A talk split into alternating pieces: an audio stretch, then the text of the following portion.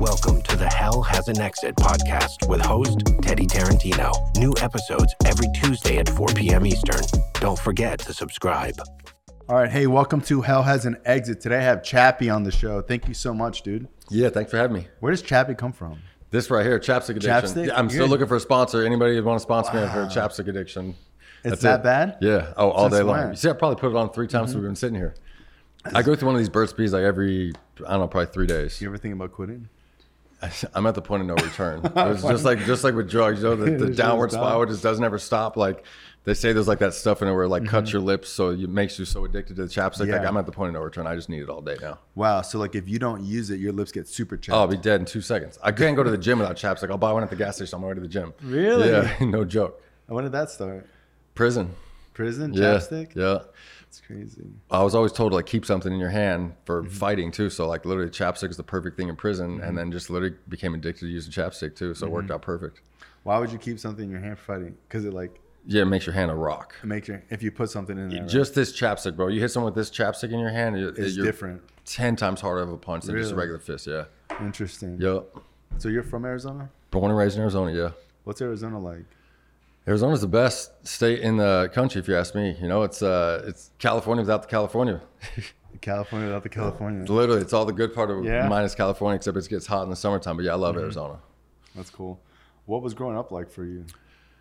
So growing up with me was, dude, I had I had one of the, like the greatest childhoods. You know, like um, definitely no reason to ever end up in prison. You know, like I grew up in a cul-de-sac with, um, I think there was ten houses there, and every house had kids on it.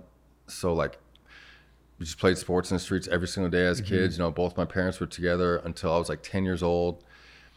And what was so weird is I remember them. They got in like one fight in the kitchen. But mm-hmm. props to my parents. They never like fought in front of me or anything like that. And I just remember they got in one big ass fight in the kitchen. And then like the next day, they're just like I remember they talked to me, and my little brother, and like, "Hey, just so you know, we're we're splitting up." And I remember saying like, "You guys, after one fight, you're gonna break up?" And they're like, "Trust me, it was more than one fight You just only seen one fight. Yeah, and like literally the way they put me together, they told me that like if they get, they're just taking a break right now, and if they get back together, they'll mm-hmm. get me, a, they'll get a limousine so we can ride in a limousine for their wedding thing. So I was mm-hmm. like, all right, I'm like, all I'm doing is my hopes. So they that I'm- weren't married yet.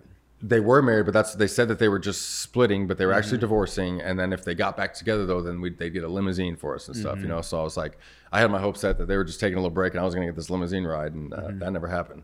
My dad actually. Only uh, child?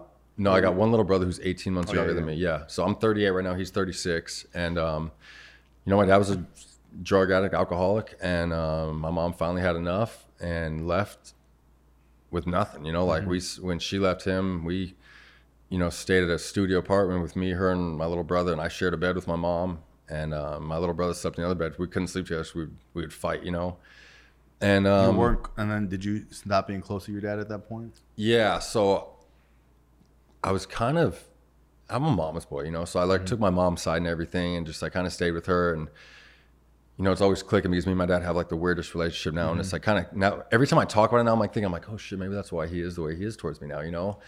Him and my brother just had a different relationship. Me, me and my mom were close. My brother kind of like took his side and I took my mm-hmm. mom's side. And um, you know, I can manipulate my mom. You know, my dad doesn't play that shit. My dad's a hard ass. So that's you know, I I stayed there for less supervision. I got to like, pretty much do whatever the hell I wanted, and not to mention that I, I, I was kind of mad at my dad. You know, even though my mom left him, she told me you know it's his fault. So I was like kind of resentful at my dad. Mm-hmm. What was it like? Did you start getting into trouble after that? So I didn't start getting in trouble after that. I kind of started hanging out with a little bit of a wrong crowd, but not like not doing drugs and crazy stuff. Just like the you know the the popular troublemakers in school. You know, nothing crazy. Still all played sports, but like I always say like this. I was like the dude that played sports that like my coach every time would like be like, "Yo, you got to get your grades up." But like you know, I was an athlete, and and um, those are the kids I hung out with, and it everything changed freshman year of high school though for me. You know, my mom at this time was a flight attendant now, and my grandma and her had um, moved in to kind of keep a little bit better supervision on me. So my grandma had actually bought a house, and you know I stayed there, and she was a flight attendant. So like my house was the party house on the weekends, and freshman year of high school, we were, I wasn't even driving yet. This was the weekend everything changed for me, and my old best friend, who coming full circle, who is the person I ended up going to prison for robbing. But you know, he asked me to take one for the team and hook up with this chick, Ashley Chance, and I'm like, Oh, poor. literally poor no joke. And I'm a freshman at the time. I'm still a virgin, and she's one of the chicks that like lost her virginity like sixth, seventh grade. Um, Could have had it any day I wanted, never wanted to, but I was like, I was like, fine, whatever. So they sneak out of their like bedroom window like we're kids, you know. So her older brother got us a big bottle of Jack Daniels. He's a junior in school and we're freshmen. And snuck them through the window and then comes and drops off at my house. It's me and Brandon there with the bottle of Jack Daniels at like probably 12, 12 30 or something, right? Mm-hmm. So like that Saturday night we go through it, drink half the bottle of Jack Daniels. I lose my virginity. He loses his virginity, just like we talked about. They go back, sneak out at like four o'clock in the morning, sneak back in, everything, everything's cool. Talk all day Saturday. Saturday night comes around, we do the exact same thing. We polish off the second bottle of Jack Daniels. Mm-hmm. Now have had sex twice in my life, and they do the same exact thing. Mm-hmm. And then Sunday, I remember like we go to call, I go to call them like to just like chill, see what was going on Sunday, and like the chick Lindsay was like really short with me. It was like weird, and then she was like, I was like, and I told him like, yo, why are you being short with me? And she like said she was mad at me, and I'm like, for what? She's like, you know why? And I'm like, no, what do you mean? We just hung out the past two days. I have no idea what you're talking mm-hmm. about. I ended up getting annoyed and I hang up and I was like, whatever, these bitches are stupid. And go home that night and my mom's on the phone with Ashley's mom. And the next thing, you know, I hear my mom say, there's no way my son raped your daughter. And I was like, grab the phone and my mom saying, hang up. I'm like, what the hell is that? She's like, that's Ashley Chance's mom. She says like you had sex while she was sleeping in our house. And I was like, no, uh, not even close. Mm-hmm. Bam, cops come around to my house. And I'm like, you are like, oh, like what the, f-? to me, I'm like, what the hell just happened? You know what I'm mm-hmm. saying? Like, and cops question me. They're like, will you take a lie detector test? I'm like, absolutely. They, I consent to do whatever the hell they want. Lie mm-hmm. detector test, anything the hell you guys want. And Which blows my mind because I was talking to someone the other day and they were saying that cops do use lie detector tests. And I was like, do they? I they just asked me. They didn't use. They didn't give me one. They Gotcha. asked me I would use Maybe them. they just were They gave her one though. She failed, and she says she wouldn't take, or she didn't want to press charges. So she did take one. Yeah, and she didn't want to press charges. Um, and then they did like a rape kit on her, and they saw that like she had sex, but like nothing was damaged down there. So like, clearly it wasn't nothing was forced, and um, so that nothing happened with the police. But that next day, you know, I go to school, and it's like I go from being like the dude in high school to like the biggest enemy on the entire campus. Like they end up having like no joke, lock the school down that day, call me in the principal's office with the police officer there, and call my parents, and was like, "Yo, your son's like we can't even keep him safe here. Like they've gotten so many like messages or I don't know you call them kites in prison. I don't know what the mm-hmm. hell they're called now, but and they said that something bad was gonna happen to me, so they locked the school down. Like and you know it's crazy. I was talking to my wife the other day, and she's like, "Why didn't you guys like think about going to another school?" And I was like, "I don't know. We just like I just dropped out of school. You know, I was just like." I mean, I know that like like as a kid, switching schools was such a big deal because like you can't switch schools because your zip code is Yeah, and it wasn't open enrollment back then, Wasn't too. Open enrollment, so you just dropped out. So I dropped out of school. It's crazy. I went to like Your this mom was cool with that. So no, I I went to this night school at first, and it was like, dude, I'm 15 years old, and we have this night school. You go four days a week, mm-hmm. from like 3:30 p.m. until 8:30 p.m., and you get smoke breaks. And it's like I'm 15 years old, like we get smoke breaks and shit with this mm-hmm. place. So I like I go there and I get like seven credits, just like cheat my whole way through like the little computer class they mm-hmm. have. And by that time, I met so many like other dudes in this in this school that are not like not there for good reasons. Mm-hmm. And sophomore, I don't go I don't go back to school, and I'm just like straight on the streets full time now. What happened with Ash- Ashley Chance? Um, Did nothing. she ever come out and say anything? nothing happened to it. And then come to find out, she did this to another dude afterwards and sent him to prison and then recanted her statement two years after the dude was in prison. Oh no. Yeah, so she's the biggest piece of trash on earth. Her, her, her, her actually last name is actually Greene, G R E E N E. And um, she's actually in recovery out here in Arizona too. Well, Maybe we'll interview her. Yeah, right? So, how does it feel to pull a fake, fake rape on somebody? uh, twice. Yeah, seriously. it's so, crazy. yeah, um, there should be like a real law yeah. against like because there's been so many NFL players. Well, there, and- and there's no punishments for them. Yeah, Same thing it's happened to like- Kobe. It's all the same stuff. Yeah, like dude, it's like you ruined his whole legacy, and now his name is tainted through. all What's that shit. dude? That baseball player dude. Um, there's a dude that's going through the, the Los Angeles Dodgers where that chick just completely set Oh, him the, up the recently. underage girl. yeah, just uh, yeah, it's, and there's no punishment for them. That's why it keeps happening. Crazy. Yeah, there should definitely be like five years minimum. If For sure. So then, yeah, I went to, I started getting involved with drugs. You know, like I'm like instantly like gave up on God, gave up on life, Mm-hmm. and I'm like, what the hell? Like, why would this happen to me? You know, what type of drugs were you doing? meth. So, and I got introduced to meth. Like literally, my buddy told me it was a fun party drug. He's like, just trust me, you'll love it. And I'm like, what the? I don't know. So I went from like I, you know, I smoked weed and drank, and that was it. You know, I was like Mm. a, I was a jock, and I'd never even not only seen meth, but I never even like seen a person on meth. Like I don't even know mm-hmm. what the hell this drug is. You know, like I'm still like you hear like the glass or the crystal meth they mm-hmm. call it, and I'm like, so he tells me I was like, ah, whatever, screw it, you know. So I do it, and that first weekend I do I smoke crack, did crystal meth, yeah, everything at the same time the 1st mm-hmm. weekend, and this was like just a regular You weekend these smoked guys. meth or snorted it? I smoked meth, and then we I actually even ate like a capsule, like you put in like a pair. Of, I was gone, you know what I mm-hmm. mean? And then smoked crack that weekend, and that was just like a regular weekend for these guys. They did that shit every weekend, and I mm-hmm. get involved in you know stealing cars, and because by this time now I'm like I get no money from my mom. Like mm-hmm. she's I'm on the outs with her. Don't really talk to my dad, so I'm like full on in the streets, like support myself. So we're just like What stealing drug did you favorite the most? Meth. I did meth every day, all day. Yeah. Wow. Uh, what was it? What was stealing cars like? Like, how would you steal them? Dude, it's crazy. We would go to the gym a lot of times. Like I wasn't like mm-hmm. I wasn't like a big car thief, but the only cars we stole like were sick ass cars. Mm-hmm. And um, what we would do is like we'd literally go to LA Fitness, the gyms back there were open 24 hours back Take then. people's keys. No, we'd go in there with the with the gym bag with bolt cutters in our gym bag, and then just go in there popping locks in the gym and just jacking wallets and cars, and you mm-hmm. go out and hit the car thing and find out which car you were taking home. And then, but even then, we wouldn't even. We were so dumb. I would steal that car because like I wouldn't have a car to drive, like for because I was a kid, you know. So like I'm just mobbing this car around every day. Not even like I wasn't like a car thief Selling selling. it, yeah, No, I hawking was- it for if I had a stolen car, I was grand. mobbing that car around every day. You know, like just putting different license plates on it and stuff like that. So yeah, I was stealing cars just so I had a car to drive.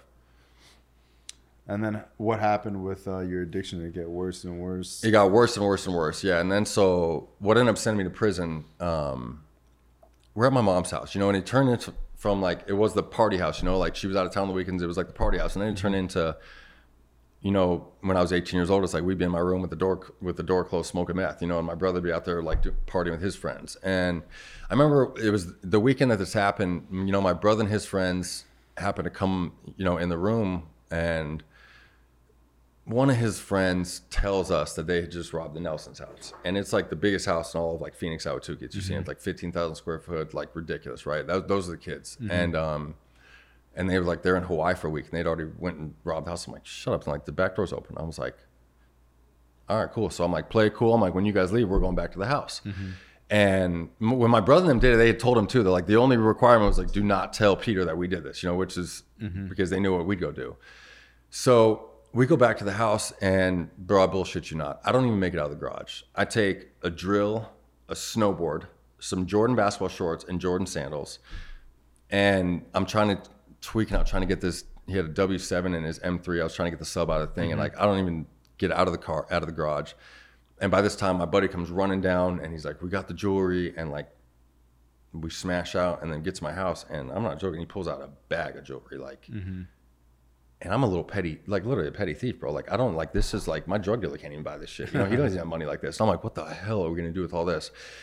And even kind of right then, I was like, dude, we screwed up big time this time. You know what I mean? Like I kind of thought that, and I couldn't even do anything with the jewelry. You know, like mm-hmm. literally, I didn't even know where the hell to go with the stuff. I sold like a laptop and some other shit, and, and then two days later, like I I get woken up to like microphones and SWAT teams at my house for like a literally a theft. It was a burglary charge. Mm-hmm. But there was ten kids involved. Of course, I didn't say shit, and all the other kids tried to blame it all on me. And they threw the book at me, bro. and Gave me 12 years in prison for a non-dangerous burglary charge at 18 years old. It's crazy. So hang on. So there was this mansion basically, and then some kids had robbed it. Yep, five kids had already robbed it, and I'd already got spotted there too by the neighbors. What did they? What did the first group of kids take? They took a bunch of like PlayStation games, and they said change, DVDs, just like a bunch of dumb Nothing stuff. crazy. Nothing crazy. Then you and your friends go back.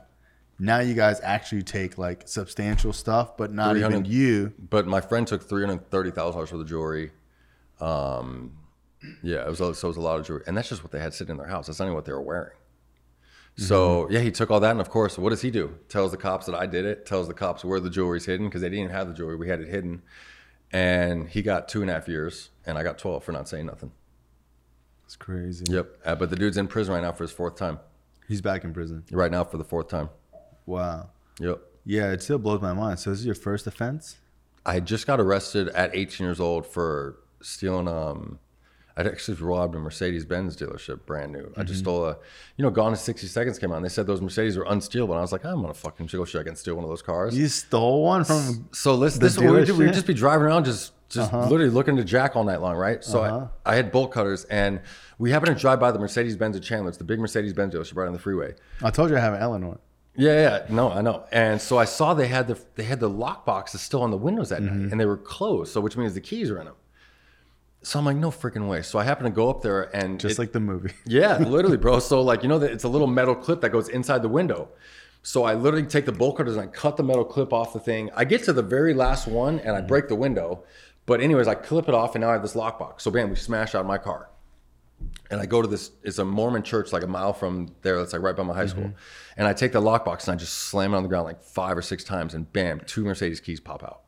And it's the little red laser cut keys, you know? Mm-hmm. And I'm like, holy shit.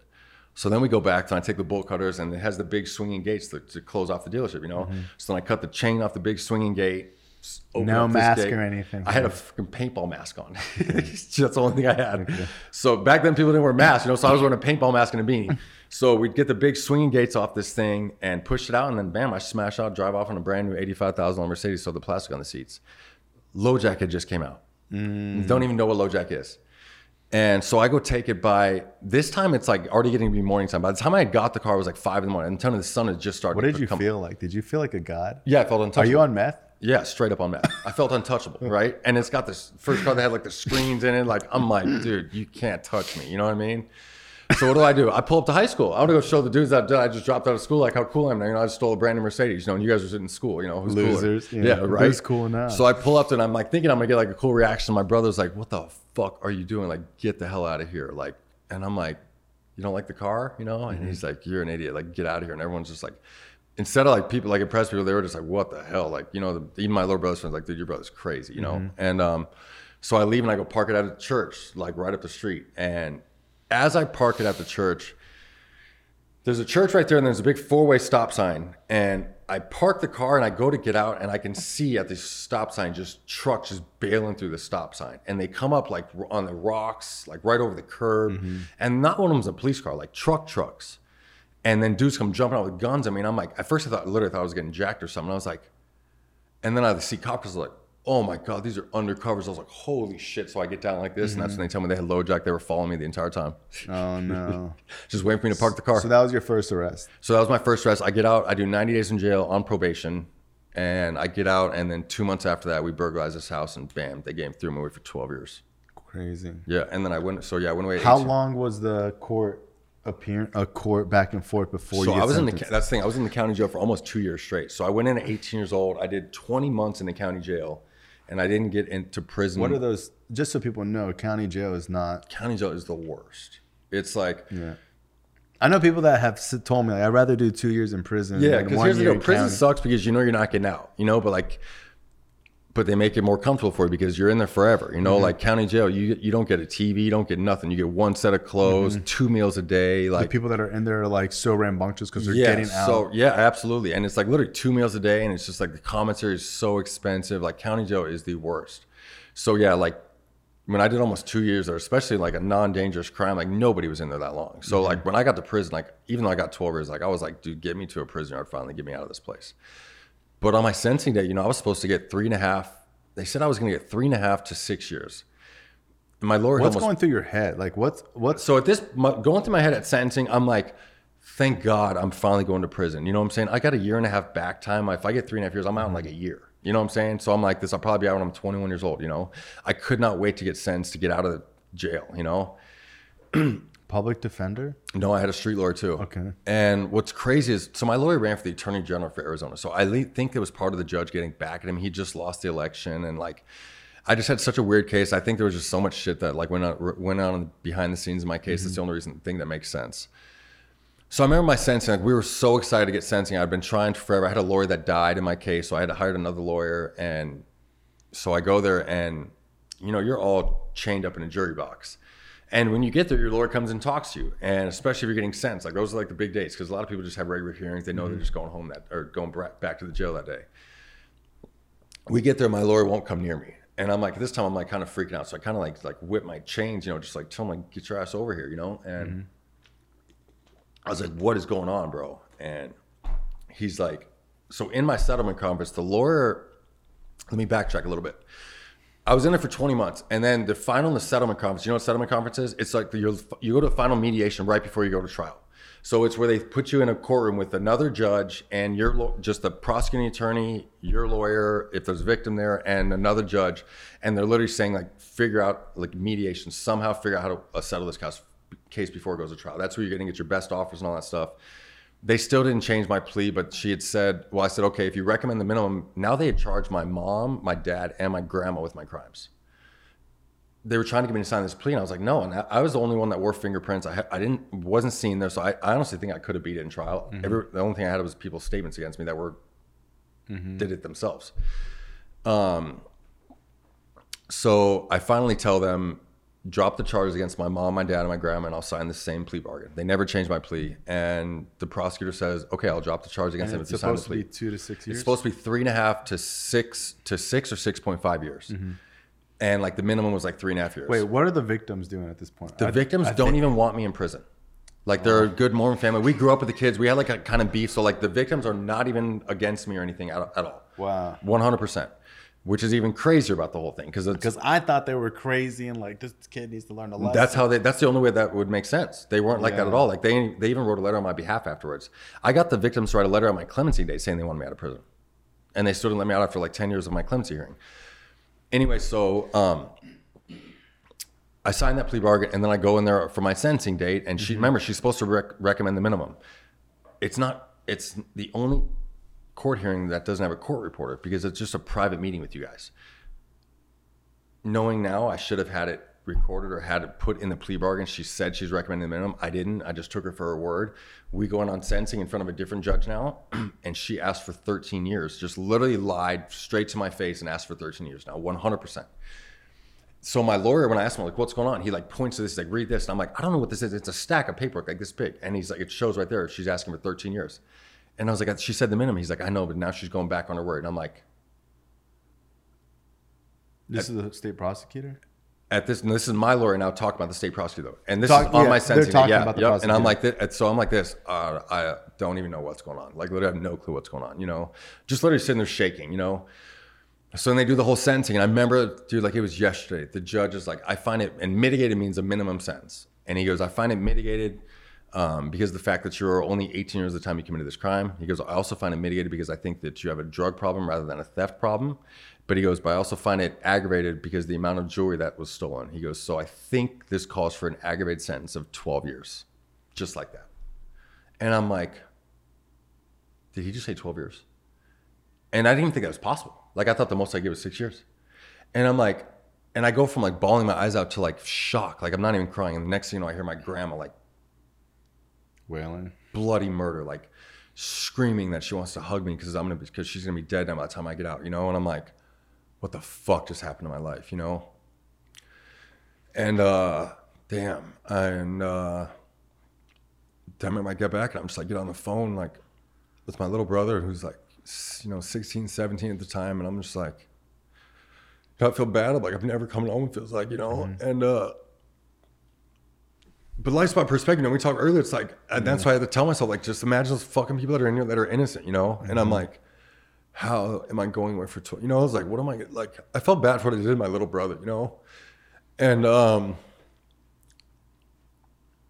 you know, you just and then you, you go to prison. It's just like fucking, your life's over. You don't care about shit. Like I did, I gave up on God. Like Did you believe in God up until that point? Like, were you praying the whole time? I was, I, I did your believe in God. religious? Yeah, yeah, yeah. So I did believe in God, and I prayed every night, but I wasn't hundred percent sure if that makes sense. Like I thought God was real, but like I could have been convinced otherwise, and I didn't like give it too much thought to try and fight it. But like I just, it was kind of cool to believe in something, so I did believe in God. It's like wearing your seatbelt, but like you don't think you're gonna crash. For sure, absolutely. So it's like, and then when I got to prison, I always tell people this: like, I probably believed in God five percent, but I still you prayed every night. prison? Yeah, but I still prayed every night because I my mindset then was like, I don't think this dude's real, but just in case he's real, I need all the help I can get. Now I'm just curious: Are you praying to a Christian God, or are you praying to just like a God? just a God. Okay. So I grew up like Catholic, but I don't know. Like we went to Mm-hmm. Christian or Catholic, but I don't. I just I just knew God. And that's what I prayed to. Um, so then I'm I'm in there at prison. I prayed every night just because I was like, ah, shit, I need all the help I can get, you know. But like I didn't believe in that him at all, and Mm-hmm. I was like, just angry and bitter and so mean, and You know, I was like a, I was six foot, 144 pounds. I got locked up. I was a little pretty boy. You know, I was in a movie as a kid. I like had a modeling agent when I was 13. Like, Really? yeah, like I did not look like this. So like, you know, I, whooped some big dudes' asses, and then I was like started getting some respect. But like at first, bro, I didn't. But find people this, tried you. Oh yeah, and I didn't find this out till at first. They thought, they thought I was gay when I first hit the yard, you know. And they didn't tell me until I whooped the dude running my building's ass. Like that's what they told me. Like, damn, we thought you were gay. We didn't know you had that in you. I was like, what the? You thought I was gay? Like, what- like why wouldn't you say something? Like, but I'm thinking I'm like, no, I'm tough from where I'm from. You know, like I don't know. Like I'm new to these. Like these dudes dudes thought I was literally gay. You know, but I had long blonde hair. You know what I mean? And it's Wait, from- wait, wait. What was the first fight over and why? so it's, so I, the, my first fight I actually beat up the dude running my building, and so it's funny It's like, and he's Are that, we, so it's so prison's so different. So Yeah. is this pods? I'm in dorms at this dorms. point. Yep. So I should have went on. Is a, it like a pod? so it's like a it's like a big square, right? So there's like they call them six packs. So it's like a little cubicles with like walls like this high. Okay, so it's not cells. Nope. Okay. So I started on a three yard. Um, I would have been a minimum yard because of I, it was a non-dangerous crime, but you, you have to have five years to undergo to minimum yard. So then I go to three yard, which is like there's still lifers there, but it's it's the lowest that lifers can go, and it's not cell living, so it's you're in dorms, right? So you can shower What's whenever want stuff. In the beginning, I like dorms. In the end, when I got institutionalized, I like cells. Crazy, right? But seriously, like when you're a shot call and you're running yards, it's a it's a headache. Like sometimes, like I would like after rec, I'd be like, dude, please get me in my cell so I can close it up so I don't have to talk any more yard politics or any more drug fiend dope debts. Or, you know what I'm saying? Something like that. So, um, so yeah. Anyway, so he lays, he runs the rules down to me, you know, and he's like, and he tells you straight up, like, do you know why they call it a sucker punch in prison? Do you know why? Because you're the sucker if you get punched. so he's like, so if you even think you're gonna get into it, then you just take off on him? And I was like, that's allowed, you know? I'm like, they're just making Wait, sure. who's breaking down the rules? The, the guy. dude running the building that I end up doing that to? okay, so he's breaking. He's basically telling you. tell me all the rules, you know, and then he's Prison like, just politics. school, yeah, prison politics, school. And like, I'm a straight fish, like straight kid, don't know shit about. It. No one prison. told you anything in these two years in jail. like kind of a little bit, but I was in a minimum security jail, so those guys hadn't even been in prison. You know what I'm saying? Like I'm in a minimum security jail where those, those guys hadn't even got DOC numbers themselves. Because if you go to if you have a DOC number, you go to medium security. Gotcha. So I'm I'm, in a- thinking like, dude, in two years, aren't you like about to get like school this whole time? No, so I was I was running those pods at 18, 19, but it's just because I was there. You know, none of those dudes know prison there for politics. so long. Yeah, that was it. Wow. Yeah, so it's completely different. And then, so Okay, he tells wait, wait. So he tells you, um, he tells you about the sucker punch. tells me about the sucker punch, all the other stuff. You know, you got to be awake by 10 o'clock. Like, it runs all the little yard politics stuff down to me, you know? And I'm like, I'm really good at like, I, I pride myself on like one of the, one of my greatest attributes I feel like is like that I'm really good at like catching vibes. I can read people, you know? So like, I could tell real quick into my sins and none of those guys really messed with me. Didn't know it till after they thought I was gay, but like, I could just tell no one really cared two shits about me and they kind of stayed away from me, you know? And I heard like, you know, stories about people getting heart checks and stuff, you know, like where it's like, you know, they'll mess you just to see if you're about your shit, if, you know, and If you stand on the yeah, business. just stand up for yourself. Yeah. And, um, and I just had a dude that had came from county jail that had a DOC number. I met him like at visitation one day, right? And then he became my cellie. So if, now I'm like trying to like look kind of cool. And I already didn't like the dude running my building. We, we ended up living side by side, and he was just a grumpy ass old dick, you know. And I, I didn't like him, and he didn't like little young gangster youngsters like me that listen to rap music and shit because I was frowned upon. And um, Listen to rap music was frowned upon. yeah, like you really aren't even allowed to watch BET and stuff as a white boy. Yeah, um, on minimum security yards you can, but not any of the higher yards. And um, so he we're playing cards one day, and there's nowhere to play cards. Like you play in in someone's six pack, someone's the you know back of the seats in your little house. You just deal with it. And he like says something about us like playing cards right there, and then they, we have to stop because the cops come in and do count time, you know. And I tell my cell, I'm like, dude, if this dude says something about us playing cards again here, I'm just gonna light this dude up, you know. I was like, I was kind of looking for someone to like try and pick a fight with, just like at least they could see I was tough, you know. Mm-hmm. And right, just like clockwork, bro. Like we go there, and he says something about us being in his house, and I like you know kind of say something back to him, like deal with it, and as dumb as he is, or he literally says like, "You little young punks need to respect your elders." So like, for one, you can't. You told me you can't call nobody a punk, so you're gonna call me a punk and then turn your back to me. So he says that and then t- turns around to take the chew out of his mouth. So as he's like taking the chew out of his mouth, I clock that dude. I'm just on him, like just beat the mm-hmm. brakes off this dude in like two seconds, you know. So then they come pull me off him, and we end up getting. Were you tough at that point? I've been tough. I was just, Okay. you know, I was 160 Skinny? pounds, bro. Okay. So like, I was a little kid. But I you were tough. scrappy. Yeah, for sure. And like, if you're, it's in an open space, like I could, that dude couldn't have whooped my ass. You know, like Mm-hmm. I used to box when I was a kid too. So like, I, I knew I could whoop that dude's ass. In a cell, it's different. If he can use his size against me, you know. But yeah, just when it's and then especially if I'm sucker punching, you, like there's no chance you, you're Mm-hmm. gonna fight me back if I'm sucker punching you. um. So yeah, whoop that dude's ass, and then we get locked down that next day, and then the next day when you come out to chow, um, after that day of lockdown, it's like, hey, youngster, I heard what you did. Hey, youngster, I heard what you did, you know? And then they're like, hey, do you want the building? And I'm like, what, what do you mean, do I want the building? I'm like, been down like three weeks at this point, you know?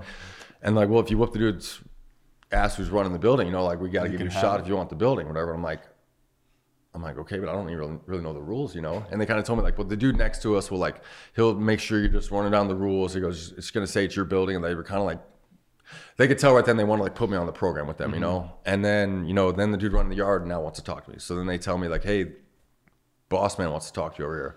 And just So like you see in the someone who movies, runs he's, the yard and there's someone who runs the building. Yep, yep. And then there'll be someone that runs each run on a building, you know. And then when you run a building, you appoint that.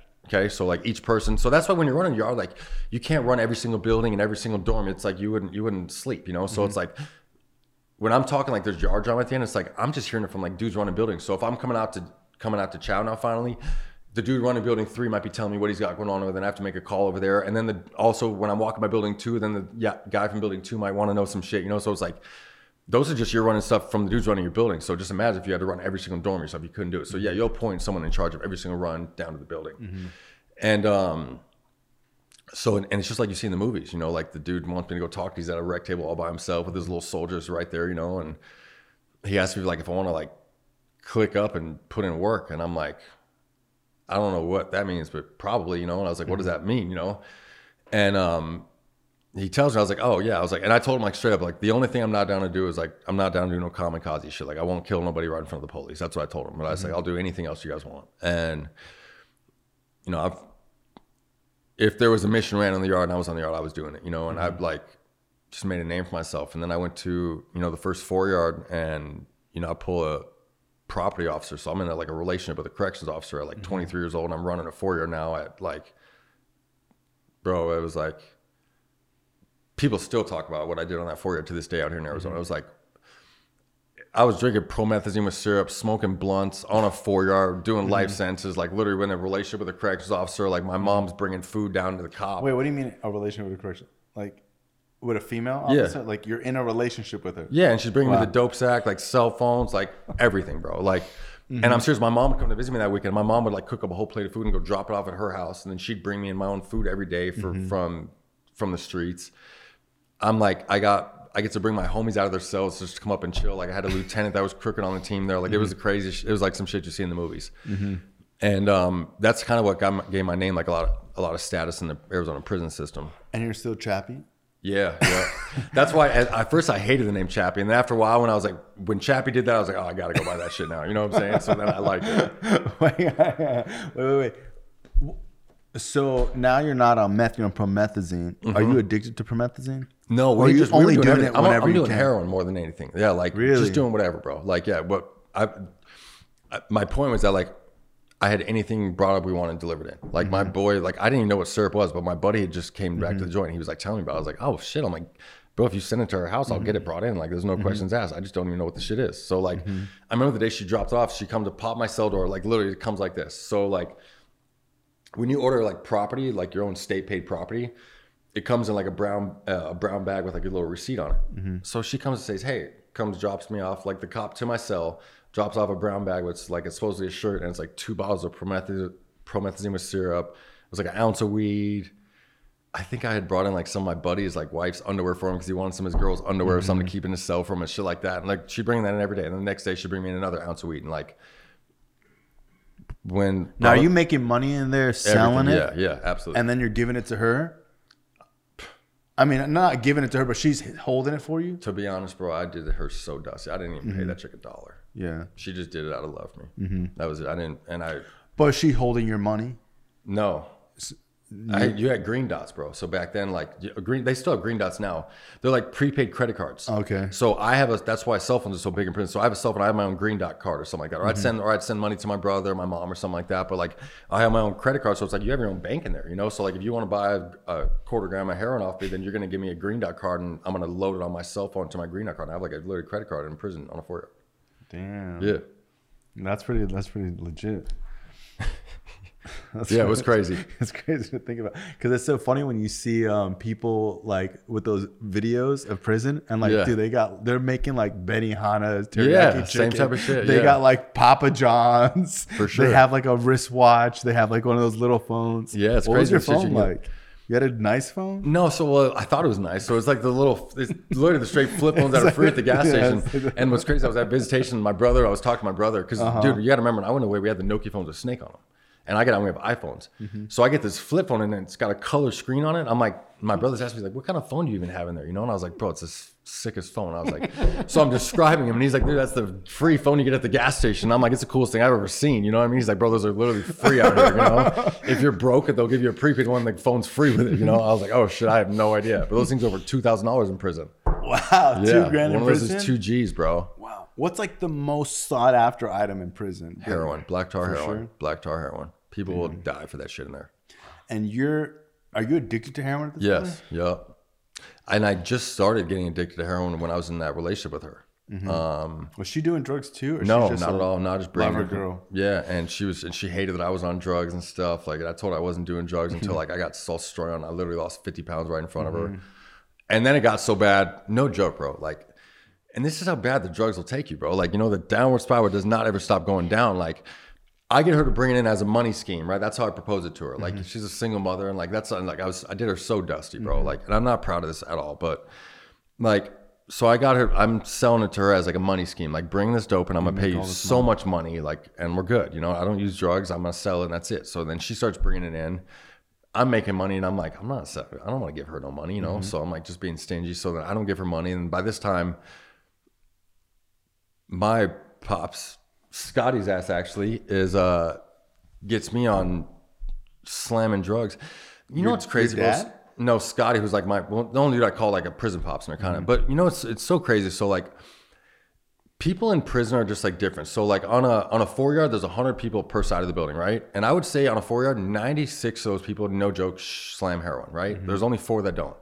And the four that don't are like we're always like it's usually like the dope dealers like or the g or the hustlers you know like the we're just like the next level of breed to dudes Well, you you're know talking about 95 percent of people are, are yeah, IV yeah, heroin apps, just slamming heroin with dirty needles and everything, right? And um, so I don't do that. I'm like snorting caps here and there, you know, but I don't even like this shit really, you know. And I remember some OGs telling me, you know, like they didn't like heroin until one day and they just loved it, you know. So I'd always had that in the back of my head, kind of, you know. And like my prison pops, who I was living with, was like he was a drug addict, bro. So he'd always want me to be bu- bust into my sack of heroin, you know. Mm-hmm. So that was his way, like, yo, let's do a cap, bust him out. And I'm like, bro, I don't want to fucking keep doing heroin every day.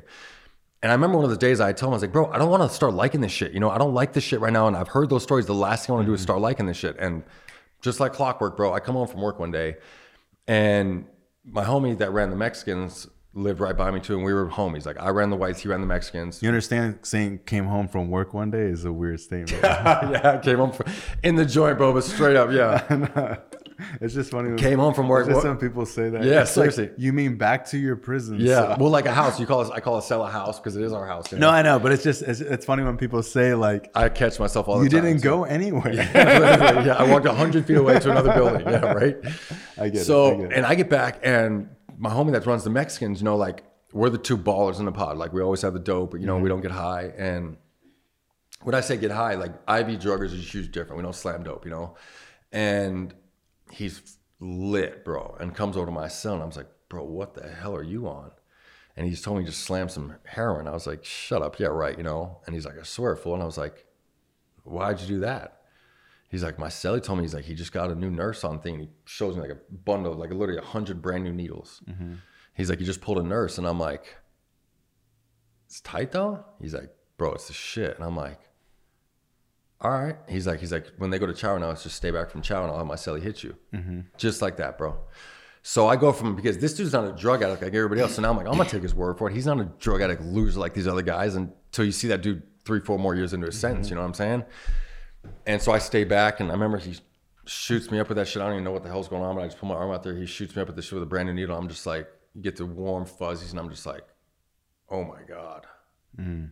I remember thinking like I could do prison time like this, Mm-hmm. you know, and Yeah, it feels like God Bam, came bro, down, like, put his hand on you, and just gave you a kiss on the forehead. Yep. And it's just like, how did I survive without this drug in here for this long, you know? And bro, so at first, remember, I wasn't slanging money. So this is how I got on that story. I was, it was just a money scheme. around. I don't even do drugs. Mm-hmm. And I'm 240 pounds, just jacked, you know? And by this time now at the end, bro, I'm like, no joke, 175 pounds. I'm literally slamming dope in front of her. And it, sometimes if I didn't even have dope, like I would make her drive me to another building to go get dope, distract the cop while I'm going in this cell and shooting up in other cells. Like I mm-hmm. did whatever. And it was just like, but that's how bad that shit will get you. You know what I'm saying? Because if we get locked down, I had some shit happen. I wouldn't have drugs. Like I would have to do anything to get that shit, you know? Mm-hmm. Because that dope sickness is, is no joke. And I, and I stayed on it up until they got me under investigation for her and they put me in the hole. Hmm. And withdraw for two weeks straight. Raw. Oh my god, the no, worst. no. The- no nothing, bro. You just you sit in that cell like solitary confinement, just sweating, not How many sleeping, years like are you in there un- when, until when that happens? Twenty. So I'm 23. So I've been in five years at this point. So five years. I've only been in prison three years, but I've been down five years. How long have you been with her? We were together nine months. Okay, so you guys were together nine months, and then people get suspicious of it. You get Just start snitching on me. So what happened is all the Mexicans were snitching on me because she was a Mexican chick, and they, like, bro, they would literally come They'd by the hate on you 'cause come the by the property officer and go try and get her to bring them in some shit, just because they know she is. So she would literally tell me, she would go, "Hey, so and so in Baker 14 just asked if I bring him in some dope," and I'm like, so then I'd go back and I would literally either f- f- Mm-hmm. fuck that dude up, or if he was another, if he was a Mexican dude, I'd literally go to the Mexican like, "Yo, you have that dude." smashed or checked Mm-hmm. for like going and trying to hit on my because I feel like that that's my cop. No Mm-hmm. one's to talk to her like that. And, and that's what it is, the drama. Then they get smashed and ran off the yards. And then when they get smashed, what do you think they do? Mm-hmm. Right to the police, like, hell, Peter's fucking this cop, and they Mm-hmm. just smashed it because I tried it, you know, whatever like that. So um then they put me under investigation in the hole. They send her to another Hang on. yard. So let me just back up. yeah. When you get sent to prison, don't know anything about prison politics. Mm-hmm. You beat up that one dude. You get your own building. From that point to the point that you go in the hole, what changes as a person? Like, are you super violent at this point? yeah. You've totally adopted that whole lifestyle. Yeah, cause now I put a little size on, so I'm even bigger, and I already know I'm tough, and I like I'm angry as shit at God, the world, like everybody. I'm angry at all these kids that are in there for two or three years doing drug crimes, and I got 12 years. Like Yeah. every single thing I'm mm-hmm. angry about, bro. Like I was angry to a T, and I would just look for, dude. I'm not joking. Like I. used- You can ask people that are on the yard with me, bro. Like I would literally just bump Tupac and like do him pull ups. Like I swear to God, I would walk in my fist clenched. I'm just like, fucking just somebody look at me fucking wrong right now. Mm-hmm. Like that's how I'd be walking around all day How many pull-ups were you able to do? smash me pull-ups. bro. I would do more pull-ups than anybody. Like a lot of dudes. Would my my pull-up routines were like famous on the yard. Bullshit. I would do it with medicine balls. Just like I'd be screaming. How many shit, could you do just- in one session? Oh, Probably 25. Like wide ones, good easily. Yeah, Mm-hmm. probably. Even right now, I probably could. okay. Yeah. And what's crazy when I started, you can't do nothing. There's nothing. I always say this. There's nothing more humbling or embarrassing than like Mm, Trying to do hitting a pull-ups. rec field and you're weighing 160 pounds. You can't even do one pull-up, and there's dudes like 240 just mashing pull-ups. Yeah, you know, yeah. 15 at a But then it really 20 at a gets time. it puts you in perspective. I was like, I was like, holy shit, I'm in here with some grown ass men. You know, Mm-hmm. like funny story. I'm playing basketball my first year out I'm on. And there's this brother in Spice who's cool as shit. He lived right by me in the little six pack cubicles we talked about. And we're playing ball one day, dude, and he goes and sets a pick, bro. And I'm not joking. Like I hit him and I'm like felt like I ran into a brick wall, like knocked the mm-hmm. wind out of me. I like collapsed right here. And I go tell him after I was like, uh, oh, Brandon, that pick you said, like he didn't even remember. He's like, what the fuck? He's like, what do you mean about pick? I said, I'm like, bro, you literally crumbled me. And I'm like, and I remember thinking that I'm like, holy shit, I'm in here with some grown ass dudes that are like killers. You know, Spice was doing mm-hmm. like 20 years, just like like you see in the movies, dark as hell with an eight pack, like yeah. just jack. Yeah, and I'm just like, what the hell, Probably bro? years and years of violence. Oh yeah, straight up, all that same shit. Yeah, for sure.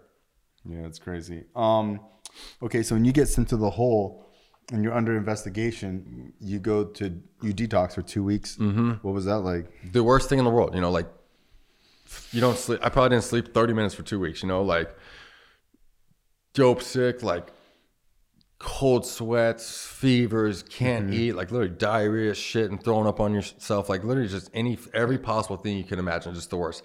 I used to pace, like dude, I would wrap myself up with a sheet and I would like pace back and because you can't lay in bed, and you can't even watch TV, you can't even focus on a TV. So I Mm-hmm. would like pace back and forth. I remember like it was to this day, like I would, it's one and a half steps. I would go one and a half steps like this, and I would bang my shoulder on this wall, and then I'd go one and a half steps backwards like this, and bang my shoulder on this wall, and that's how big your cell is. Like one, I would do that for just hours and hours and hours and hours, all throughout the night, and everything, bro. And then you hit the yard, and after a month, because you're in each investigation is a month long, and after a month now, I'm just barely starting to sleep right and feel mm-hmm. normal. So like I'm still got the itch in my head, like dude, I still want to go get a like a you know get mm-hmm. get high and like get one good night of sleep and just feel right again, you know. And like so then they put me on a then I go to the another four yard and what do I do right there? Now I'm a drug addict, bro. So now I'm on the yard like looking for drugs, you know. And then it's just a period of time before I'm running that yard and slinging drugs again, and then go to the whole under investigation again. So that what they do in Arizona, they call it, they do predator packets on you, which is means they say like literally that you're a predator on the yard. It says that you you commit predatory behavior. Um, I could I could show you um, what they actually say, but what they'll do is they do that, and then it's like they have an actual hearings for it, and they say automatically send you to maximum security.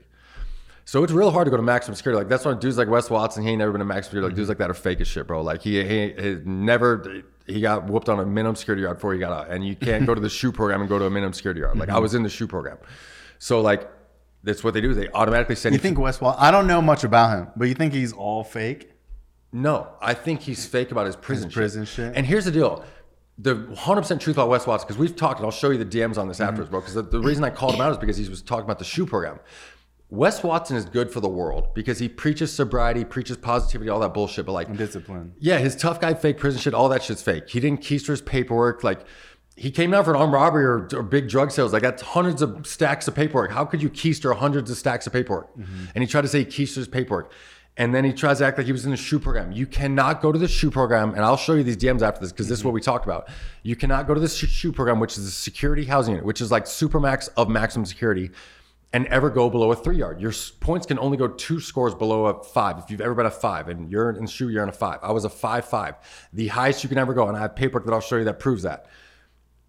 He got jumped on a minimum security yard before he got out for being a drug addict. I don't care if he was doing drugs in prison, so was I. There's nothing wrong with that. Just mm-hmm. say it. You know what I'm saying? You're a multimillionaire, bro. Like, just be real. I was a drug addict in prison. I didn't run shit. I wasn't in the shoe program, but I'm a baller and I made, you know, $10 million my first five years out of prison. Like, you don't gotta you don't gotta be tough and shit on all that top.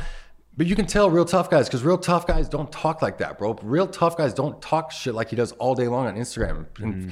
try to pick fights with people and like literally just bark on the internet. You know what I'm saying? Mm-hmm. Like, so do I? He's a he's a good dude for the world, but like I hate that fake stuff. You know what I'm saying? So that's what I told him that day when he was like talking about the shoe program. So I literally sent him a DM and you could tell I was self-conscious about it because I sent him a DM. I was like, "Yo, how'd you go to minimum security yard if you if you were in the shoe program?" He Instagram FaceTime calls me. That's crazy. Bro, bullshit you not. I'm a, I'm a, I'm a finance manager at a car dealership. I'm like five years out of prison, right? Don't even do the Instagram shit. Really. I just follow some people up, but I don't I don't do Instagram myself. Like I don't. I, don't- it's not big to me. I have like 400 followers. You yeah, know? you didn't have like five hundred didn't even do anything, bro. Yeah, like didn't even care about. it. I would just watch people's stuff, right? And he FaceTime calls. so he you. FaceTime calls me. So then I screen it. I'm like literally in work, and I was like, I'm at work. I'll step outside if you really want to talk. Here's my cell. And um, and he texts me back then. He goes, "You're gonna lose it. Better call me back." Blah blah blah. And I'm like, whatever. So I go step outside and call him. And he's like, "You one of those internet tough guys?" I was like, "No." I literally told him, I was like, "Bro, no, I'm the dude you claim to be." And I was like, "But I'm the truth." And he's like, "What the fuck are you?" He's like, "I made fifty thousand dollars today." And I was like, "I don't give a shit how much money you made." I was like, "Bro, I asked you a question. How did you go to the shoe program and go to minimum security?" That's the only question I want to know because I was in the shoe program and you can't go below a three yard. And he's like, "Oh, so you are one of those internet tough guys?" And I'm like, "No, I just asked you a question, bro. I'm not even trying to get tough with you, bro." And um, he ends up telling me how much money he made and that he has no time to discuss this, but he takes so much more time than just telling me how it happened. Mm-hmm. And I'm like, all right, cool, bro. You know, have a good life, tough guy, you know? And we end like that. And he like literally didn't try to act hard because like I literally told him like, bro, Google my name. Like mm-hmm. you can check. I'm the dude you claim to be. Like check my f- prison file. Mm-hmm. And um, so we get off the phone like that, and it's, it's been whatever. Like to be honest, I want to. I would love to fight him on one of those like Jake Paul, Logan Paul undercards, bro. You know what I'm saying? Like make some money for charity. You know, um, I think it'd be good. People would love to see that shit. Two, two, well, one shot caller and one not shot caller that says he's a shot caller, like going at it, and he's I mean, he's got 50 pounds on me. Yeah, he's a big guy. I'll donate every single dollar to charity, and I wouldn't lose. There you go. So, Do- uh, do you really fight like that? I, I would. no, but like, do you box or anything like that? I used to box. Yeah, Used to yeah. box? Yeah, I mean, I could train. like as a kid. Yeah, I mean, the only thing I would need to train is cardio. Like, literally quit smoking. It would take two seconds. You know what I'm saying? That's it. All right, we'll see if this reaches him. Yeah, We'll set it up. I'm sure it will. I get DMs about that stuff all the time. That's crazy. Yeah. Yeah, because I mean, it's one thing to like. And Like, I don't mean to bash on him because, like I said, he is good for the world. Like No, I I get it. I- I shit, bro. I've I never just met hate him or that anything fake like tough that. guy shit, bro. And here's what I don't like. People, I know a hundred people that go to his coaching things, bro, and he's just a Mm-hmm. dick to him. If you ain't got big status, he just pays the money. He's literally told him to fuck off. Like you're not big enough to get my help yet. While they're paying him three grand a month for his coaching, so. I'm, I'm not a fan of that shit. It a is what it is. And bro, like people like that just turn me off from the whole Instagram thing, bro. Like I told Mm-hmm. you, I haven't even posted lately, bro. Like one thing I know is that there's so many fakes out here. It's Mm-hmm. crazy, bro. Like all these people that act like they're so rich, bro, that rent apartments, don't own houses and shit. You Mm-hmm. Know what I'm saying? Like flossing some like sixty thousand mile Range Rover, acting like they're rich and shit. You know, with a fake watch on. You know, it's Mm-hmm. Or like not just that. It's like okay, you might even if you are rich, like, are, you a good person? yeah, You know that, what I that's mean? my point. Like, what are you doing for other people? Yeah. You know what I'm saying? Like, I've, I've put other people first in my life every single goddamn day, Mm-hmm. bro. Like, since God saved my life, my last overdose, bro. Like, I, she's my wife, bro. I, I like, she said I, I do too much for other people because I'm Mm-hmm. like, I don't like, but I feel like I, I should, I need to. Like, I feel like it's my duty to the world. Like, God saved my life Mm-hmm. from like death and like from the shittiest fucking life on earth. And now, like, I live a fairy tale life, bro. Mm-hmm. Like, so why could I, why should I not pass it on to people, you know, and like help people? Like, me, people seeing me like this gives them hope to that they can do it to themselves, you know? Absolutely. And dude, there's a lot of successful people that are super positive and and whatever. And like, um, it's just weird when you catch people in lies because it's like, what else are you lying about? Yeah, and, one little lie makes you think like, and then why lie? And if you're gonna lie about something so small, then God only knows what else you're gonna lie about. So like, yeah, I'm a big thing on that. Like, if- I catch a motherfucker lying, it's it's I don't trust anything ever, you know. And it's like, Yeah. and it's just so hard to trust people nowadays. Now that I have my son, like, I, bro, I don't even want to deal with nobody. You know, I just want to go hibernate. Yeah, I mean, even I like, um, I started like doing the social media thing like probably like seven, eight months ago. So I'm like, damn, like my life was so simple back then because it's like, It's a full time job. People don't get that. yeah, it's Everyone like a wants to be full time job, right? and it's Yeah. like sometimes like you don't feel like posting, and then like you feel fake because you have to post to keep your Or you let me see this. Or you got to say these motivational videos when you don't even feel like motivating nobody. And Yeah, you you need don't like motivation yourself, and it's bro. yeah, sometimes it's not that like sometimes it's like you're just not feeling like doing that at that moment. You know, I'll go speak anywhere at any time. I could be having the worst day of my life. I could go speak at a prison or a rehab anytime. I could go do an interview. But sometimes like doing the posting and like making a video, man, sometimes it doesn't feel like I don't know. Like there's something I don't like about. It. I You understand. what lose the part of it because at first it's fun and afterwards it feels like a job. Yeah, it's it like literally like a a job. Yeah, yeah. like posting and people don't even realize. Like I'm not joking. Everybody Mm-hmm. thinks they want to be Instagram famous. They have no idea how much it actually takes, like into like editing, cutting, Mm-hmm. posting, like literally posting when you don't want to post. You know, like doing shit when you like literally feel miserable yourself. Mm-hmm. Like it's dude. It, there's a lot, a lot to it. And like mad props to people that do, bro. Because I'm not joking. Like Yeah. I, I was like I've been so burnt out on it lately, bro. Even doing the podcast, like, dude, the podcast helps so many people. I love doing the podcast, but it's like, dude, there's I've been doing it for over maybe two years now, and it's like, it's expensive and dude, it's exhausting, right? expensive. It doesn't make any money. It's Exactly. It hopes that it could make money one day. It helps a lot Well, of people. I was just saying that today. People are like, dude, because people like I was balling because my podcast was popping. They're like, they're like, I, you have no idea how many people are like, dude, how much you're balling off your podcast? I'm like, Yeah. bro, my podcast makes me negative three thousand dollars a month, literally negative three G's a month, and they can't believe like I funded that entire thing by myself and like literally Yeah. Mm-hmm. made no dollars on it. And I'm just at this point where I was like, just started to talk to sponsors, and I had my son, so I'm like, I'll I'll get it back and like. But that's the thing. You just got to keep pushing through to where people get sponsored. Then you will get it. Like, bro, I know I know Gillie and Wallo personally, bro. Like that's so Mm-hmm. Oh, that's my really? goal with them. Yeah. Wow, Yeah. dude, I'm such a big fan of them. I Oh, I got love- Wallo Cell too, bro. Yeah. Wow, I love Wallo. Yeah, that's and I'm. I'm proof, bro. Like I'm so when I quit my job two years ago, Mm-hmm. I had 400 followers, and but Vice had did a TV show. I mean, they were just gonna release that Vice yeah, TV show. I was a teenage felon, so I decided to quit and try and do the whole Instagram thing. And I'm not joking. In two years, I went from not knowing a single person, and I've never ran a dollar an ad. I've never paid for a follower, Mm-hmm. nothing. Dude, I know. I'm Andy Andy Frisella, Ed Mylett. I mean, you name it. Yeah, I Dan read- Bilzer, Dan Fleyshman. Um, I read Dan Bilzerian's book, Ed Ed Mylett's book. yeah, Gillie, Gillie Kid Wallo. I like I've met literally every single one of those people in the past two years. Wow. Just from grinding by myself though, bro. But like the one thing, there's a lot of fakes here, but I feel like the real see real. You know what I'm saying? Yeah. And like you'll notice that a lot of the real people will help you get there. You know what I'm saying? And like there is a lot of good people out there in the in the world in this industry too. It's, which is like that's why it's like kind of like go back and forth in my head lately because there's a lot of cool, and I've done a lot of I cool know, shit. I and met a lot of cool I- people. I'm in the bro. same boat. I feel like the this, same bro. way. You know what I'm Yeah, saying? I feel like we'll be in touch Yeah, forever. You know, for so sure. like that's what I'm thinking. Like you meet people like this, it's like damn, like mm-hmm. if you wouldn't have a podcast, you would have never met them, or even if you met them like casually, you would have mm-hmm. had no like real Real connection, to them. Yeah, yeah. so when you like, do a podcast with people, sometimes you vibe and you just get to know. Yeah. them.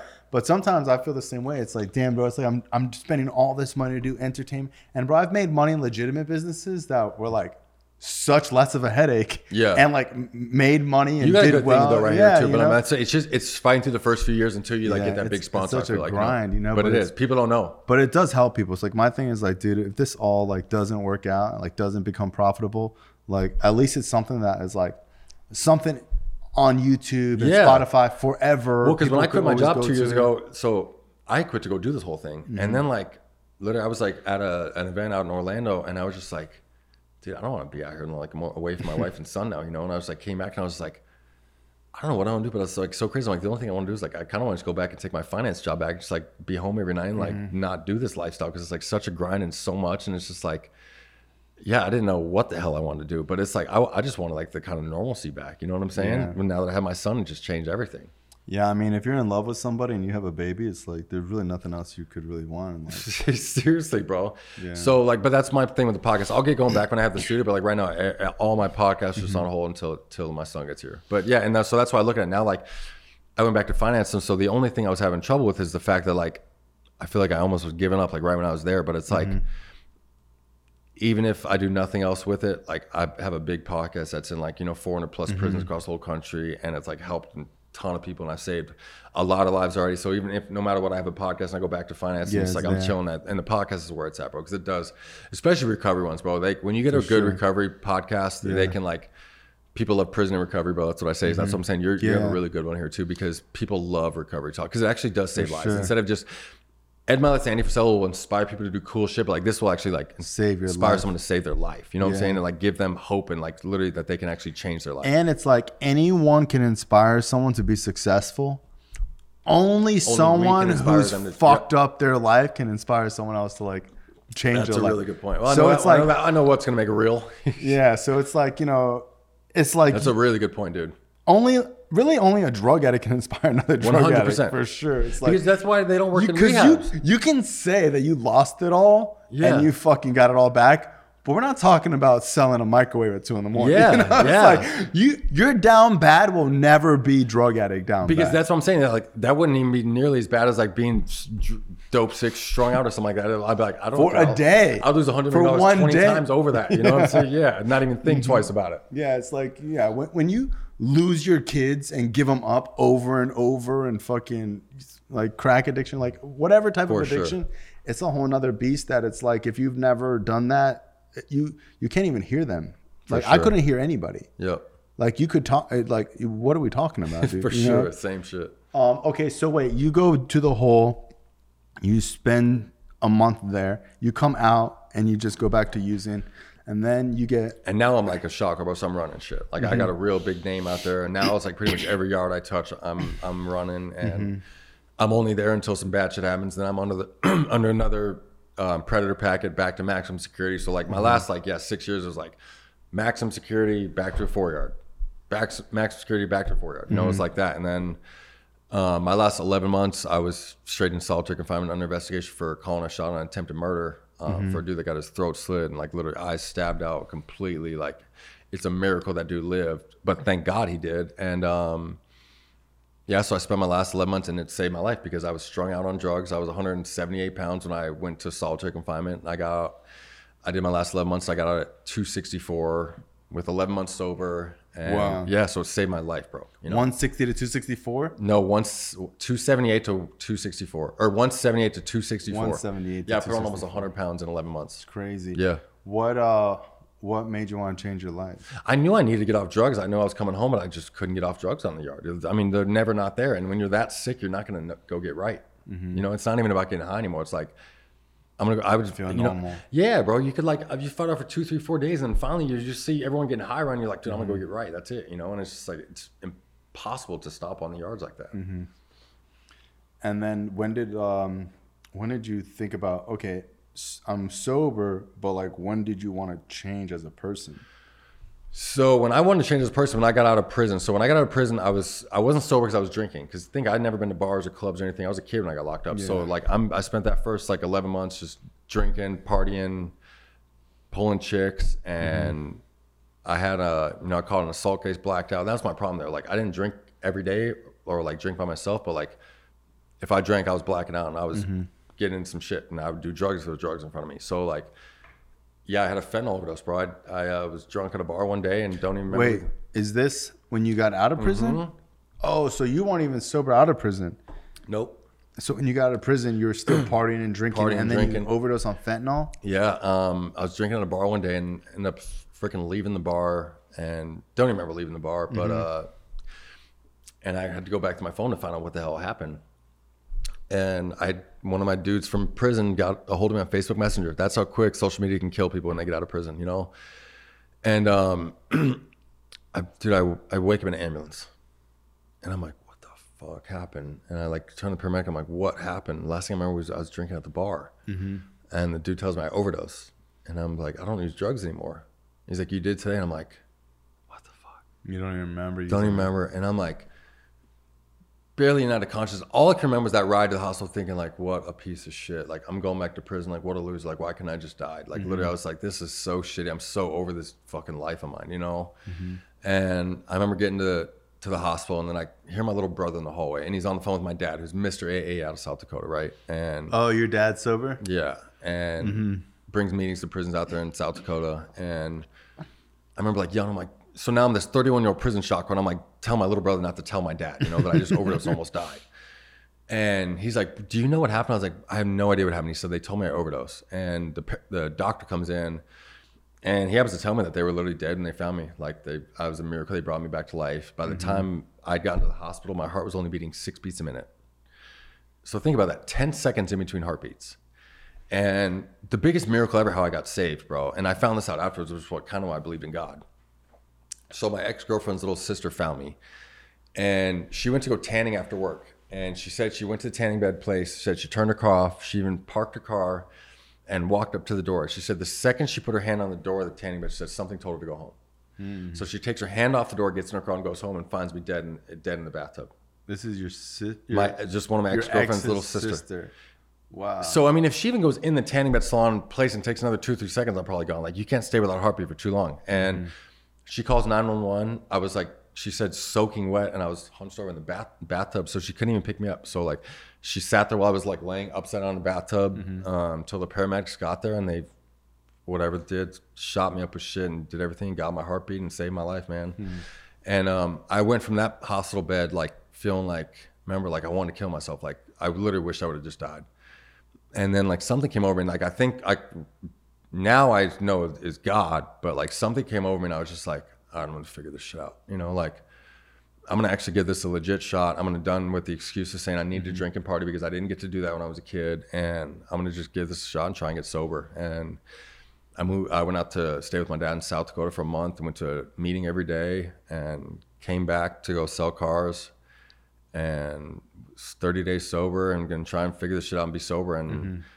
You know, the next five years, I made two million bucks and bought two houses, and now I'm a finance manager at a big car dealership in Scottsdale, mm-hmm. making 350 grand a year, and nobody in my family is successful. And you know, I now live in a nicer house than my own even dad lives in, mm-hmm. and life is awesome, bro. Like it's unbelievable. And a lot of people are like scared to get sober, like I was, because I thought like this, my, your life's gonna be boring. I thought all the fun's over, mm-hmm. you know, and it's like so far from the truth. or there's kids who are like 25, think Yeah. their life's over. Yeah, bro. It's like, bro, you're crazy. I didn't get sober until I was 31 years old. And I was like, I had the coolest life and the best thing in the world. Like, and it feels like I mi- I didn't miss a beat. And I was so bitter and resentful and angry because I missed out on those 12 years because all my friends got to go to college and shit. And you know what all those dudes are doing out here now? Barely. The only ones that are more successful than me are ones that their parents handed them companies. Mm-hmm. You know what I'm saying? All my friends that went to college and I'm not joking. The only ones that are more successful are the ones that like their, you know, grandfathered in. They were going to be millionaires no matter what. Yeah. It's like Wallo. Like, you know, like Wallo stories. Like, dude, he was in prison for like, what, 20 years? 19 years straight at 17, bro. But, then- but then, like, you know, his thing was like he was laser focused when he got out because he had lost so much time. Those dudes are as cool and as real as it gets too, bro. Like no joke. That's cool. Yeah, I met them Super Bowl weekend. They hired and they came. Uh, How did you meet him? Jaelen Strong, you know, he played. Uh, he played football for ASU and the Houston Texans stuff. He actually that, that my network is crazy, bro. Yeah. So like, and I met him from the podcast. He came on my podcast, and he's best. Oh, they friends- did your podcast? Yeah, and he came. Oh, that's cool. Mm-hmm. He's, he's a real good connection. He's local too, and he's best friends with DeAndre Hopkins. You know who he is, right? No. I was gonna say even if you don't know football, you Never probably know DeAndre. Hopkins. He's like the best receiver in the NFL, though, right? So he's best friends with him. So then we were into I know the, Jerry Rice and Dan Marino. That's it. so he was the Jerry Rice of the NFL right now. So um, yeah, we went to the last couple Cardinals games in DeAndre Hopkins' personal private suite, and Uh-huh. um, and then they were doing like a big uh, seven on seven football thing down here, and Mm-hmm. they came down just to go talk to Jaelen's kids to just literally go inspire them and just like give them a little positive feedback and like Mm-hmm. Wow. Super Bowl week, and they drove like 50 miles out of their way. Like I said, those dudes are as good and cool as it gets. To talk to a group of like 20 kids too, they're they're super cool, Mm-hmm. awesome. bro. Yeah. Yeah. So when when you get out, when does your belief in God like really take hold of you? it didn't honestly take hold of me until like two years ago. Like even when I became successful, I still didn't pray and didn't believe in God. I was like, this is all me. There's no chance God's real. Like seriously, I was like, this is I did all this, and um, and I'm seriously, no one could take any other credit. I was like, dude, seriously, because that's how I felt. Like I did all this shit myself. God didn't fucking help me out a bit. You know what I'm saying? I got through all this shit by myself, with myself. You know, and I did it. And um, that was literally my mindset. You know, no one could tell me otherwise. And then I quit my job, and I felt lost, bro. Like I didn't know what I wanted to do. I just knew I wasn't in the right spot. I knew I had to leave that dealership. I was making such good money, and like I had everything, but I just was missing something. I wanted to help people, you know.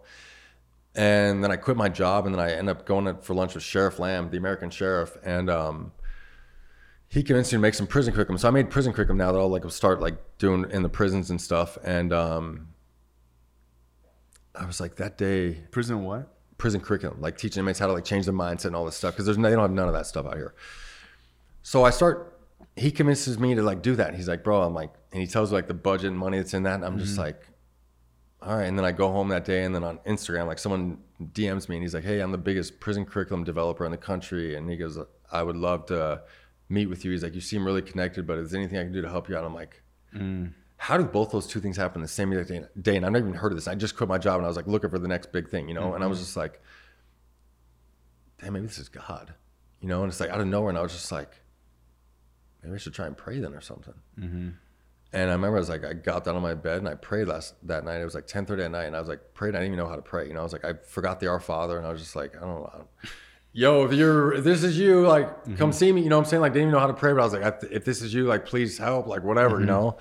And um, dude, like, the more I pray, and the more like, so me and my wife pray every night together, and like, we read a stat that like says couples are 1,165% less likely to get divorced if they pray out loud with their couples every day. Do you know that? So like, I believe it, Yeah, so we pray like every night together, and mm-hmm. it's like I've been uh, lately. I've been you know praying for signs like where should I be in life right now? You know, mm-hmm. because I was like I'm telling you, I got burnt out on the whole Instagram mm-hmm. thing, and it's like I didn't know what to do, and like my son just changed everything. I just want to be home with my son every day. So like no joke, I've just been like praying for direction, like what to do, and like anytime I've like prayed for something direction, not something like physical or something selfish, just like. And I pray for a sign. It's like I'll get the biggest sign in the entire world. It's like how could mm-hmm. I? You know, it's like I just know I'm in the right spot. And the more I pray, and like you just, it sounds so. I I literally hate to be one of those guys that just says like mm-hmm. lean on God more because like I was so anti God, and I feel like it, that's the only thing that turned me off from getting sober in the beginning was mm-hmm. like all these God, God freaks. You know what I'm saying? Like seriously, like.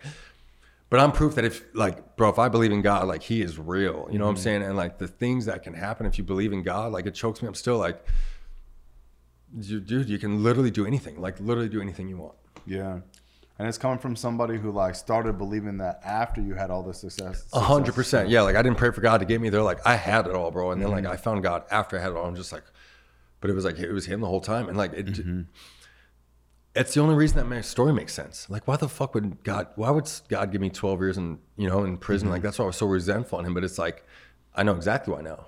Because like this, bro. Because Mm-hmm. like I'm tough enough to handle the twelve year prison sentence that I that I went through and like I'm big enough to be able to like fucking pass along, you know what I'm saying? And mm-hmm. that's why like I honestly feel like I'm so blessed now in here is because like, dude, I suffered and suffered and mm-hmm. suffered, you know, and like I just yeah, and I always say this like God, I always cry. I always say it's like the only thing I did right a lot of times mm-hmm. was held on, bro, didn't give up. You know what I'm saying? And like, and now people like think I got like, they're like, dude, look at your life now. I'm like, bro, like you should have seen my life the past 20 years. You know what I'm saying? Like I deserve all this shit now. You know, and it's like, but that's one thing I learned. I was like, I just put other people first, bro. I just serve and trying to help every single day, man. It's like mm-hmm. God just blessed me like beyond belief.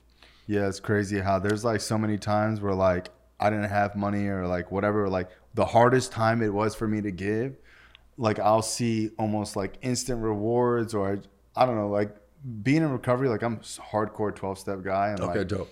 it's just like ingrained in me that like you can't keep what you have unless you give it away. Absolutely. So I just like have lived and breathed that my like I really do believe that.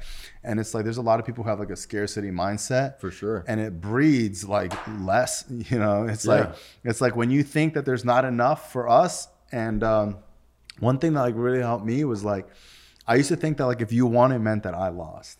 Like it took so long for me to realize like you winning doesn't mean that I didn't win. Yeah. Like we both We can can all win together, Like yes. everybody can win. Yes. There's enough money for everybody. And some. And like sometimes in business it's hard because it's like, oh, you have competition and like this person's taken away from you or like or like whatever. But it's like, you know, like the us all being one mentality is really the only thing that can save you anyways because no matter how many how much times you win if you still think that Yeah. it's just you you're gonna feel alone anyways hu- especially now in the world, uh, dude, we all need each other. You know what I'm saying? And there's like, so I tell people when I'm like talking to like, bro, there's like, you have the answers to anything out there with your cell phone now. You know what I'm saying? If you don't know something, you got a friend that knows something, you can find out the mm-hmm. answers to anything. You can do anything in this world you want. You know? yeah my favorite saying is google it Yeah, straight up, bro. Literally, absolutely. Bro, if you ask me a question in my DMs that you can Google, I'm just like, it's just like, dude, it's crazy. You know what else blows my mind is like, I probably met like 200 people that have been like, yo, dude, can you help me? Like in sobriety or recovery or like success or anything. I'll be like, yeah, bro, here's my number. Yeah. And then, bro, months will go by and I'll find them on social media. I'm like, bro, you never called me. And they would be like, oh, I thought you were busy or something. Yeah, But it's right. like, dude, it's that simple. Yeah. It's like, dude, there's people every single day that are willing to help you, Yep. and you're not willing to help yourself. So it's like For that's sure. why You you're gotta in the ask same for help. position. Yep. But um, I tell people all the time, bro. It's like most successful people I know, dude. I want nothing to do with their life. They they're miserable and they don't have more than two friends, and those two friends are like bot. You know what I mean? up, so yep. it's like, dude, I tell I tell people all the time, like, bro, if you have a good woman in your life, and you have three or four friends, and you have a job, and you have a little bit of savings, that's all there could. You couldn't have more. That's literally. I told it. you all I want to do is Instagram to be famous and all that shit Yeah. and to make money. Now I'm like, now that I got married and have my son, like, dude, I don't care about nothing else, bro. you. Like literally nothing else. Yeah, sometimes like the the more Like I bring her ever, like we do, like if, you know, it's like, dude, I, I never thought I'd have this, you know, like, when I try to do more, I actually get more miserable. yeah, the sure. less I try to do, the more I feel. And I'm not talking like giving back or doing the podcast or stuff like that, but it's like you know, honestly, like dude, life is so simple. But my thing is, I confuse it for like boredom or something, or like I think that I need to be doing more. Good problems I have now, though. I know. Yeah. um, I'm trying to think. What is uh, what is your niche in like helping people? Bro, I just feel like I get to ground level. And I'm like, and I'm straightforward with people. You know, like I Mm-hmm. don't, I don't sugarcoat shit. But like I've been there, done that. You know, like and one thing, like I'm kind of a hard ass with them too, though. Because, Mm-hmm. but I kind of needed that too. You know, like when if I'm speaking at like a pro orientation out here or something like that, like a dude sitting on his phone, like I'll call that motherfucker out right there, bro. Like straight Mm-hmm. up. And like, but when I'm doing that, it's like I, those dudes are still prison to me, so I'm still I still run you mm-hmm. like, and you can't whoop me. So like, yes, I will talk shit to you. You know what I'm saying? But like, seriously, it's life or death. That's how I look at it. You know what I'm saying? Like, if you're playing on your phone and I'm trying to give you some free game, and I'm up there, if I'm speaking on the prison orientation, it's for free out of my own dollar, like gassing up there mm-hmm. myself, taking time out of my day to go do that shit. Like, put your goddamn phone down, bro. Like, listen to some mm-hmm. game. If not, you'll be right back in prison anyways. You know what I'm saying? Trying to be a broke ass dude, trying to bum soups and shit. You know? For sure. Um, tell me about your podcast. How like how did it start? What was going on with it now? Dude, I just that's another thing like from God, bro. Like when I quit my job, I was like just meeting with every single person I had known and trying to like figure out my next thing to do. And mm-hmm. like I had been interviewed on a few podcasts, and like I'd read the comments on them. People like, dude, this dude needs his own show, and I was just like, shit, maybe I should try and do my own show. And then like mm-hmm. I happened to saw a buddy that had a podcast studio company for his second business and was just like a fan of mine. And I was just like, and it just was God put us together perfectly. And then mm-hmm. started doing a podcast. What's crazy is, bro, they did my entire podcast for the first year and funded the entire thing for free never got any return. And we had a mutual split and they were just like mm-hmm. totally cool with it. wow. Because like I wanted to blow up and like start doing more. We were doing episodes every other week. And like I wanted, now that I saw that show was getting traction, I was like, all right, I want to blow this shit up. And they didn't have time to do it, but they were mm-hmm. funding the entire thing. So they were literally like, we just love your story and what you're doing. Like we're just cool splitting ways, and we know you need more help, and we don't even have the time to give it to you because it was like a second business for them. So Mm-hmm. they led like a mutual split, and they just did all for free. That was a god thing too, you know. So yeah, my whole thing got ran everything, and these dudes fronted the entire thing for me, bro. And is video and audio? Yep, both. Well, yep, on audio, Spotify, everything. Yeah, roll call with Chappy. Roll call. With Yep. R O L L space C A L L with Chappy, Mm-hmm. C H A P P Y. What um? What are like some of your favorite episodes? Dude, I was just thinking of Josh Snow. Shout out to the Snowman. Have you heard of him? Dude, the Snow teeth whitening brand. Um, You've got to have seen that. But he's like um, under 30 years old, like from the hood, like from nothing, worth over nine figures already, and like literally the biggest teeth whitening brand in the world. Um, Wow.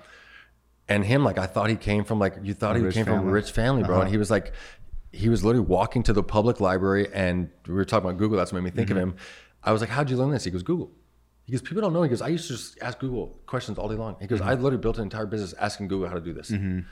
I was like, Jesus Christ, you know, how he started a website business at 13, literally asking Google how to build mm-hmm. websites. And so Josh Snow is one. You know, my first episode with my parents is the craziest one. It got 50 times the views of any other episode. Really? With Yeah. Both of your parents? Yeah. Cause like it's like the Vice TV show, like they cut out parts for TV uh-huh. purposes and twisted my words up. Like that's my full story with my parents. You get their reactions, like my mom and like yeah, watch me like so that one's an hour and a half, and it's no one gets through that without crying. Wow. Um, Dan Fleyshman is a really cool one. your dad's still sober? Yep. Like, uh, dude, his last relapse was the night I got sentenced. No. He went and got a bottle of wine, just got hammered in a hotel room by himself, And then he just. and then quit since then. And he had 10 years sober before then. Whoa. Threw 10 years away that night. He's still hardcore into the 12 step program? Yep. Does meetings, sponsors a bunch of dudes and everything. Wow. Yep. Mm-hmm. So he's in town right now for a few weeks, and him and my brother doing a 6:30 a.m. meeting every morning. Wow. Oh, yeah. Yeah. your brother's going Yeah. to meetings now, too. Yeah. Shout out to my little bro, 60 or 76, 77 days sober. Yeah. Cool. It's the best shit in the world, bro. We, you know, we didn't talk for two years before then. Mm-hmm. Dude, sobriety is the coolest gift in the world and it never stops giving. Mm-hmm. Seriously. Yeah. Like it changes you from like literally hating yourself and like wanting to die and thinking you mm-hmm. have the shittiest, most bitter life to like, and it th- you don't get this right away when you get sober, but like you just gotta hold on, like, bro. And I hate using the cliche AA sayings, but it's mm-hmm. like, bro, don't stop before the miracle happens. You mm-hmm. know what I'm saying? It's like people think like their life's gonna change overnight, and it's not, bro. But like it just gets gradually, gradually better, and then like you'll mm-hmm. get to a point in time where you'll realize like, holy fuck, like how did I live like that before? You know? And it's like, always- and then you go a place where it's like people are like almost like now when I go speak at mm-hmm. prisons, like if I don't show my tats, like they can't believe I was in prison. You mm-hmm. know what I'm saying? Yeah, they don't believe it. Yeah. I know. I always tell people it's like the opposite of addiction. So like when you start doing drugs, it's like fantastic, and then like years later, you wake up, you're like, "Who the fuck am I? What is this? Like, where do my teeth go?" And then in recovery, it's like, dude, it sucks so bad. Every day is like fucking hell. You're fucking withdrawing. Your life doesn't feel like it gets better, and then like a year or two later, Yeah. you're like, "Damn, I got my teeth back." Yeah, So- seriously. So, Yeah. it literally is like the same process in reverse, and like addiction just gets worse and worse and worse, and recovery just gets better and better and better. The exact same thing. Yep. Yeah. It's just like a pendulum, bro. Yeah, One has to offset thing. the other. Of course, there has to be an opposite. Yep. Um. What other episode? What episode are you talking about? Um, dude, another one actually. Shout out to Emily Hayden. Um, she's a big 1st Phorm chick that I was telling you about. Um, she's just one a, a dope human, and she is like it's a really deep one. She does like women's coaching stuff. She's like, I'm not deep like that. But it's a bunch. Of, it, I just thought it was a really good episode. Um, Paul Kruger actually, who is a football player for the Ravens, and won a Super Bowl. He, he has a really good episode of mine. Um, I got a bunch of ones on there, bro. Who's like your dream guest? Andy Frisella. Andy Frisella. Yeah. Yeah. He's gonna come down to doing though. That's cool. Yeah. Yeah, I think Andy Frisella. It's um, not Andy and Sal. No, I always Andy and Andy Sal. just has the name, bro. With no joke, like no disrespect, Sal and they're both the same to me, bro. Like Sal's the shit. So I don't know if like Yeah, most people aren't in on. Mm-hmm. on the Sal as much because Andy's more out and stuff, bro. But like, but Sal is like they're the same dude, but completely different. But like it's just as legit Mm-hmm. and just as dope and just as good a human beings, up, bro. They're like as cool as it gets, bro. Like. I always make the joke. I'm like, dude, I thought me and my brother were cool growing up until you meet the Frisella brothers. Mm-hmm. Yeah. you know what I'm saying? Yeah, they're they're incredible. I mean, I'm such a huge. That's fan. my yeah, my dream. Even over, I mean, them are like, dude, Tiger Woods, Michael Jordan. That's it. That's the only other one. Oh you know what your saying? wife said you're a big Michael Jordan. Oh, fan. I'm tattooed. Yeah, son's name is Jordan. Yes, everything. Yeah. Love Shout out to Michael Michael Jordan. Get your ass on roll call, bro. yeah, right. He doesn't do podcasts. yeah, I know yeah, it's crazy. for sure. Hey, I want to thank you on coming on the show. You have an incredible story, super genuine dude. I mean, it really was um, honestly, like Maria, who like sets all this up, was like, dude, I got another podcast right after this, and I was like, all right, cool. Yeah, bet. But uh, it definitely was like amazing, bro. You have an amazing Thanks, story. And do uh, one other thing, sorry, bro. Go buy my book, please. Against All Odds. It's on Amazon. Um, just check Against All Odds by Peter Meyerhoff. Mm-hmm. Um, leave me a review. Check it out, though, bro. It's a dope ass book, though, and just released that in August. It's How already long did it take you to write that?